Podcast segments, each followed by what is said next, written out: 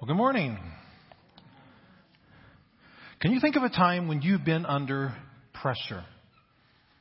I mean, really under pressure, where you feel the weight of a situation, something that you're facing, just crushing you, pushing you down and down. It seems overwhelming, and you're not sure what you're going to do. You're not going to sure how you're going to handle it. You're not sure how you're going to get through it. Pressure.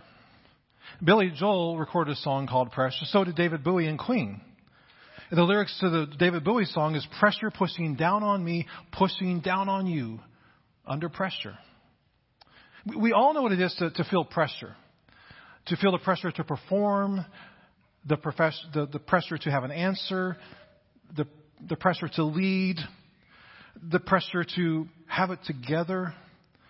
And for some people, some people seem to handle pressure better than, better than others. Uh, some people are able to move through it and thrive, others just crumble, it, it seems. In sports, we call a person who can handle pressure well, we call them clutch. What a clutch player, what a clutch shot.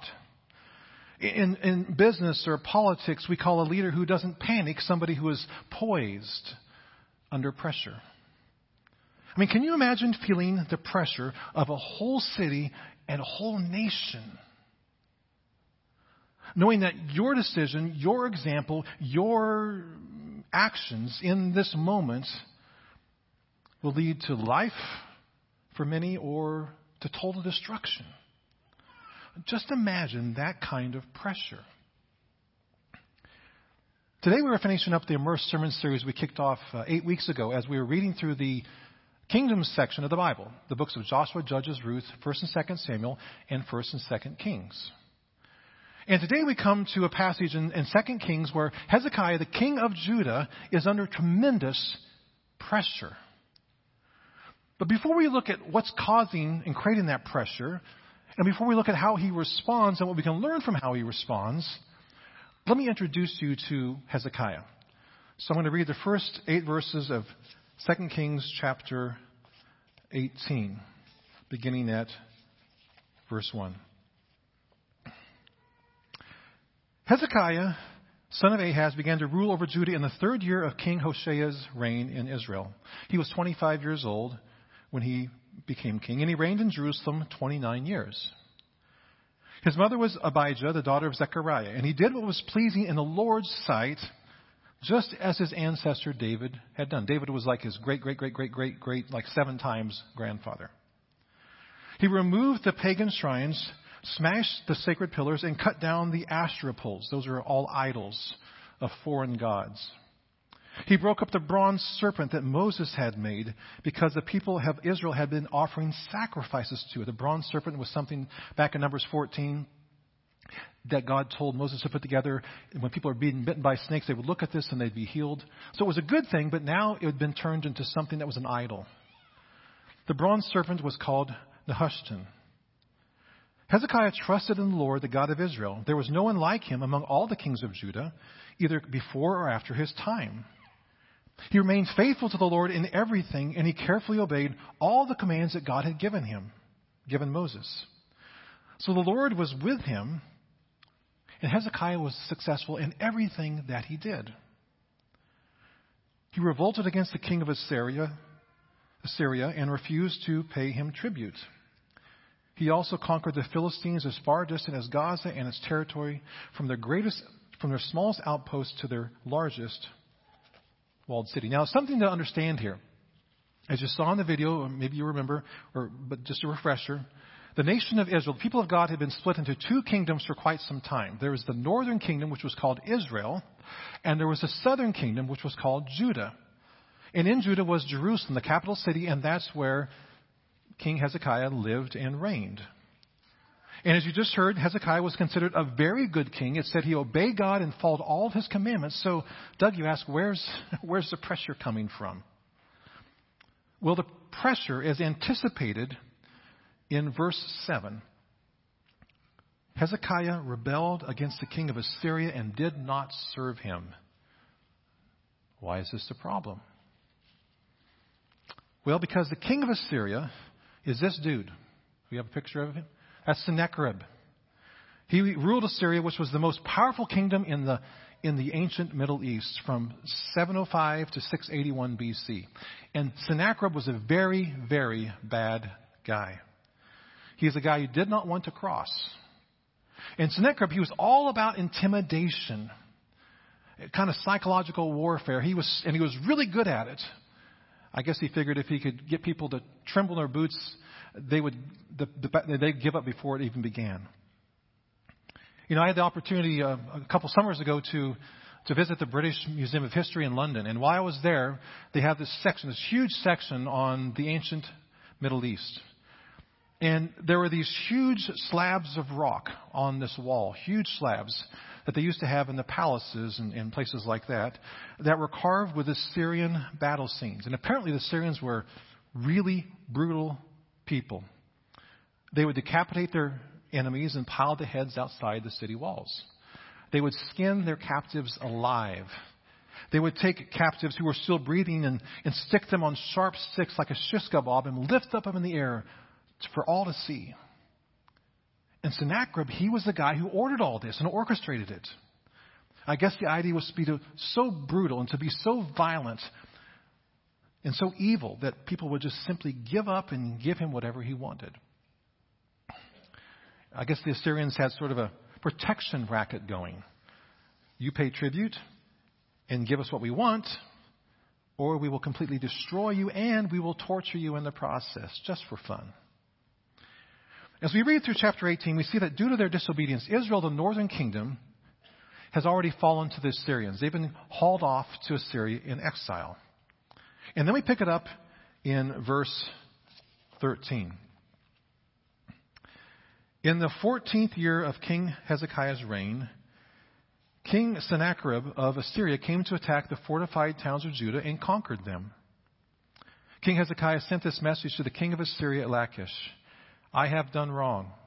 I will pay whatever tribute money you demand if you will only withdraw. And the king of Assyria then demanded a settlement of more than 11 tons of silver and one ton of gold. And we continue to read and we hear that Hezekiah does it. He empties out his treasure, his royal treasury. All the silver is all given to him. He even goes so far as to strip gold off the walls and the doors of the temple. You think that would be enough. But Sennacherib, he, he wants to send a message. You do not miss, mess with, with Sennacherib and live to tell about it.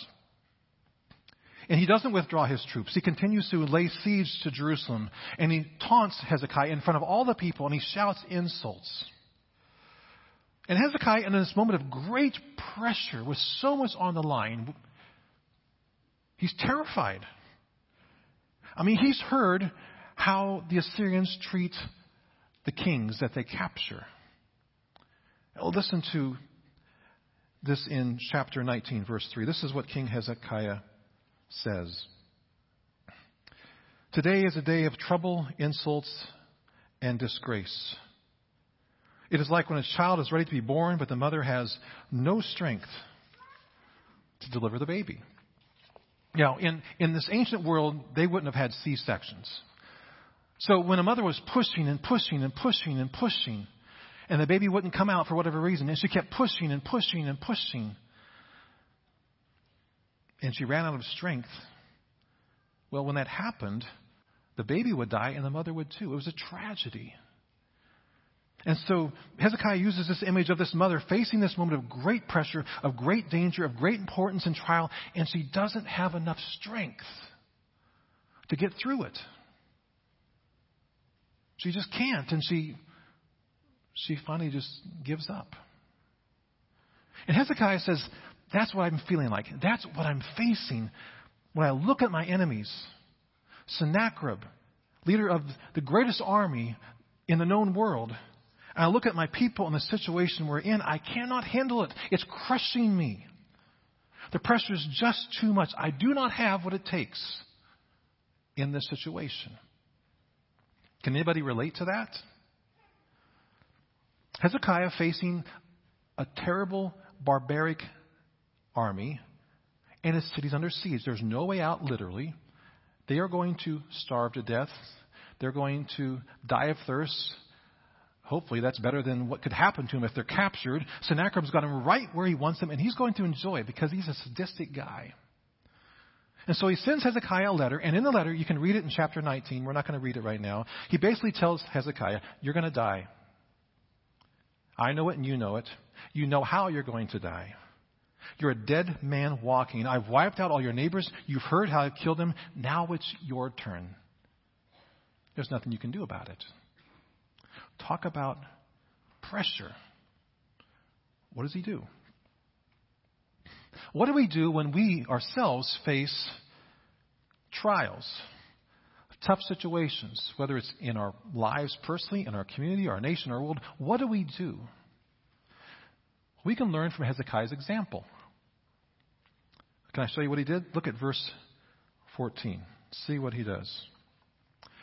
After Hezekiah received the letter from the messengers, this is the letter from, from Sennacherib, and read it, he went up to the Lord's temple and spread it out before the Lord. Now, the minute he reads this letter, the minute he begins to freak out, the freak factor is high here, what does he do? He goes to the temple. And remember, he's in Jerusalem, and in Jerusalem is the temple, and in the temple is the Holy of Holies, and in the Holy of Holies there's the Ark of the Covenant, which is where they understand God's presence is manifested. On, top of the Ark of the Covenant, that is where God often would choose to reveal himself, often in fire or smoke. And God would, in a sense, reveal himself and say, Hey, I'm here, and I'm real.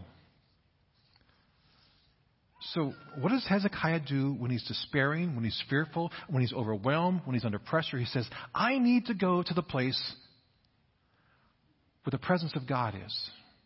And I need to take my letter and my problems and I need to spread them out in front of the Lord. Now, why did he spread the letter out? Did he think God didn't know what was going on? Hey, God, pay attention. You, can you have your eyes over here for a second? Do you know what's going on? Do you know what's going to happen to me and your people? No. Hezekiah knew God was all knowing. I believe he spread it out because he needed to see the letter in the light of God's presence and power. Can I say it this way? When you know God is with you, your problems look smaller.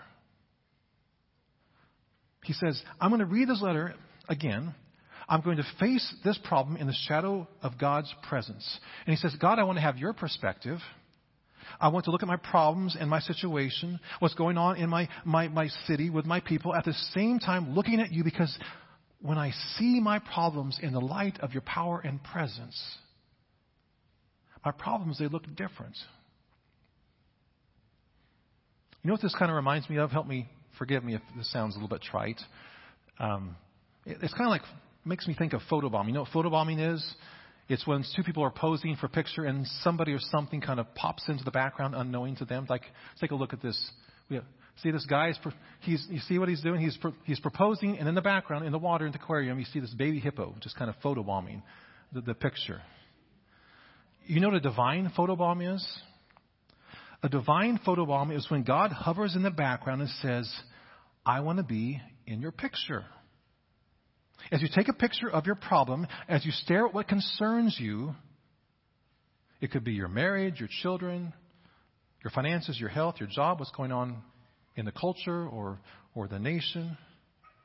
As you take a picture of your problem, God says, Do you mind if I hover in the background and, and give you a little perspective?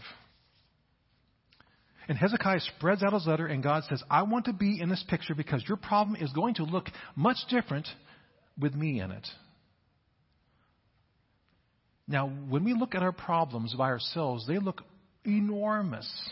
And you might say, Doug, my problems really are enormous. If that's the case, I'm, I'm, I'm sorry. My, my heart goes out to you.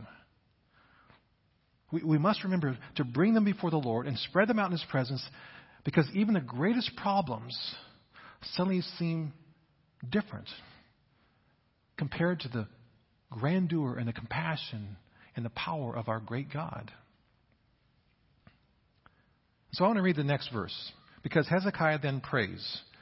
And he prays a prayer that lasts five verses, but I'm just going to focus on the first verse because that gets the, the point across. What does Hezekiah pray? He prays, O Lord, God of Israel, You are enthroned between the mighty cherubim. You alone are God of all the kingdoms of the earth. You alone created the heavens and the earth, O God. So let's take a look at this truth here. O Lord God of Israel. Hezekiah says, I'm part of Israel. You are our God. You're not a God who is distant from us. You identify with us. You're our God. You are on our side.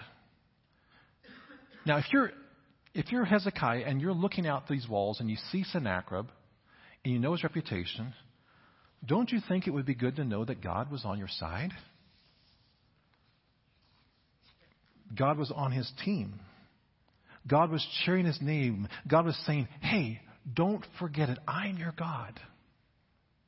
We need to remind ourselves of that. Whatever we face in life, no matter how tough or overwhelming, when we look at our lives or our world, we need to remind ourselves that God is on our side.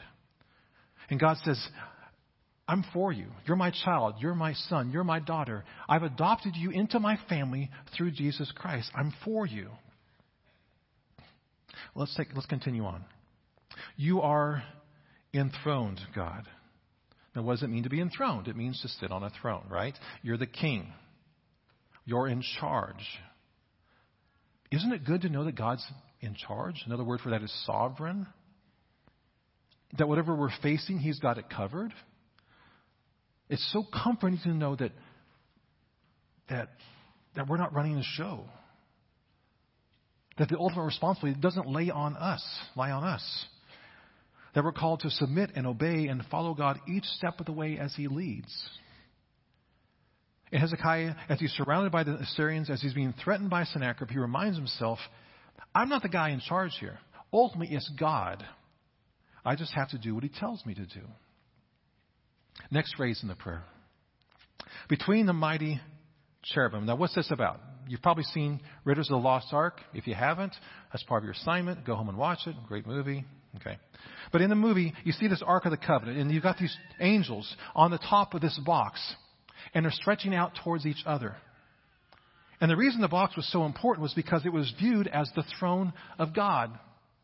Between those angels was, was God's throne. And the significance is that Hezekiah, he cannot see the Ark of the Covenant. Why? Because it's in the Holy of Holies.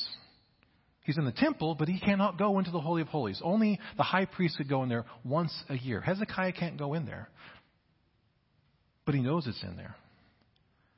And he knows it's there, behind that curtain or on the other side of the wall. And Hezekiah says, I'm surrounded on all sides. There's no way out.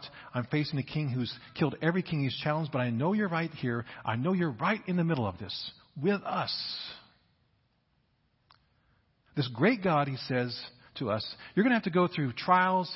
You're going to have to go through fires. You're going to face all sorts of difficult situations and enemies, but you should know I'm right there with you. I'm literally by your side. I'm in it with you. And we're going to do it together. And then the last part of the prayer.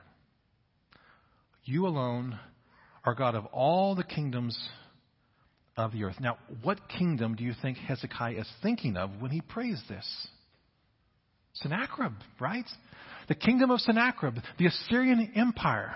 And he says, God, Sennacherib doesn't intimidate you.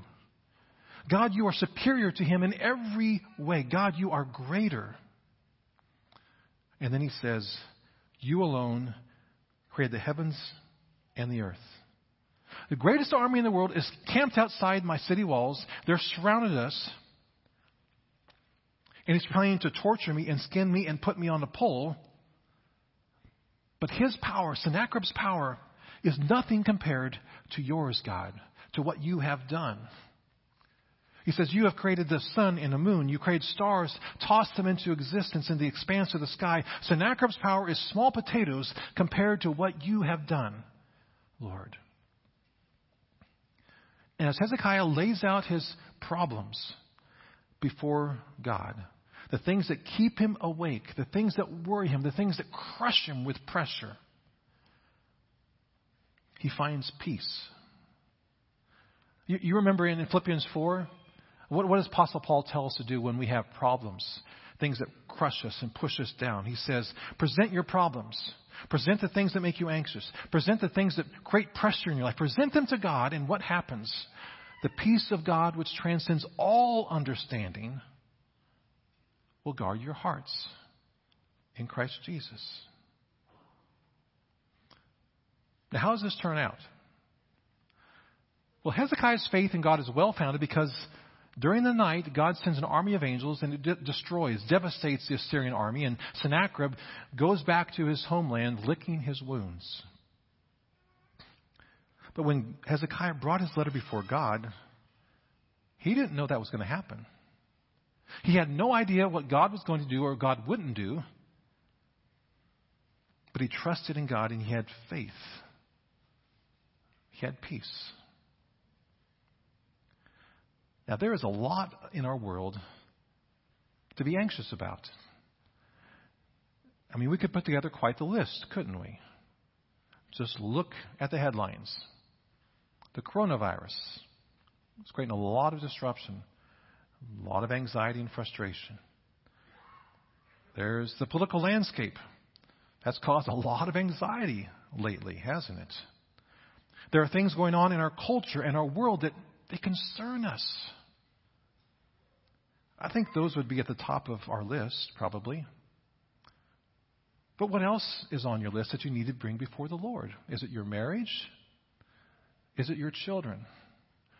Um, is, could it be your aging parents? Could it be the job review that you got and it wasn't so favorable? Could it be your finances as you've been laid off and, and the bank account is shrinking?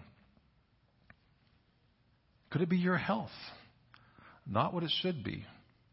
The doctor doesn't say it's good. I've got an assignment for you. And it doesn't involve watching Raiders of the Lost Ark. Put together a list, your list this week. Do it. Write it out. Write it down. What is causing you anxiety? What is causing you to worry? What are you facing that's causing pressure in your life? List it out. Write it out. And then bring it before God in prayer. Jot down the problems you're facing and give it to God. Ask God to give you perspective. Ask God to grant you His peace through His presence. And remember, as Hezekiah prayed, remember that God is for you. Remember that God is with you, no matter what it is, Remember that God is in charge, no matter how it might not feel that way at times. And remember that God is greater than anything or anyone or any power that you'll ever face on this earth. Let's pray. Father, we come into your presence and we thank you for this story about Hezekiah and Sennacherib and, and the example of, of Hezekiah. He faced tremendous uh, fear and pressure. Uh, his nation being threatened, his, his own health and life being threatened, seemingly no way out. And he came to you, God, and he laid it out in front of you. And you gave him perspective. And you gave him peace through the power of your presence. God, I pray that we, as your people, in all that we do and say, that through our attitude and our actions, we would show that we are people who trust in you. That we do believe and we know that you are with us, that you're for us, that you're in charge, and that you are greater than than everything on this earth and everything uh, that's not of this earth, Lord. You are greater. So, Lord, help us to, to trust in you. In Jesus' name, amen.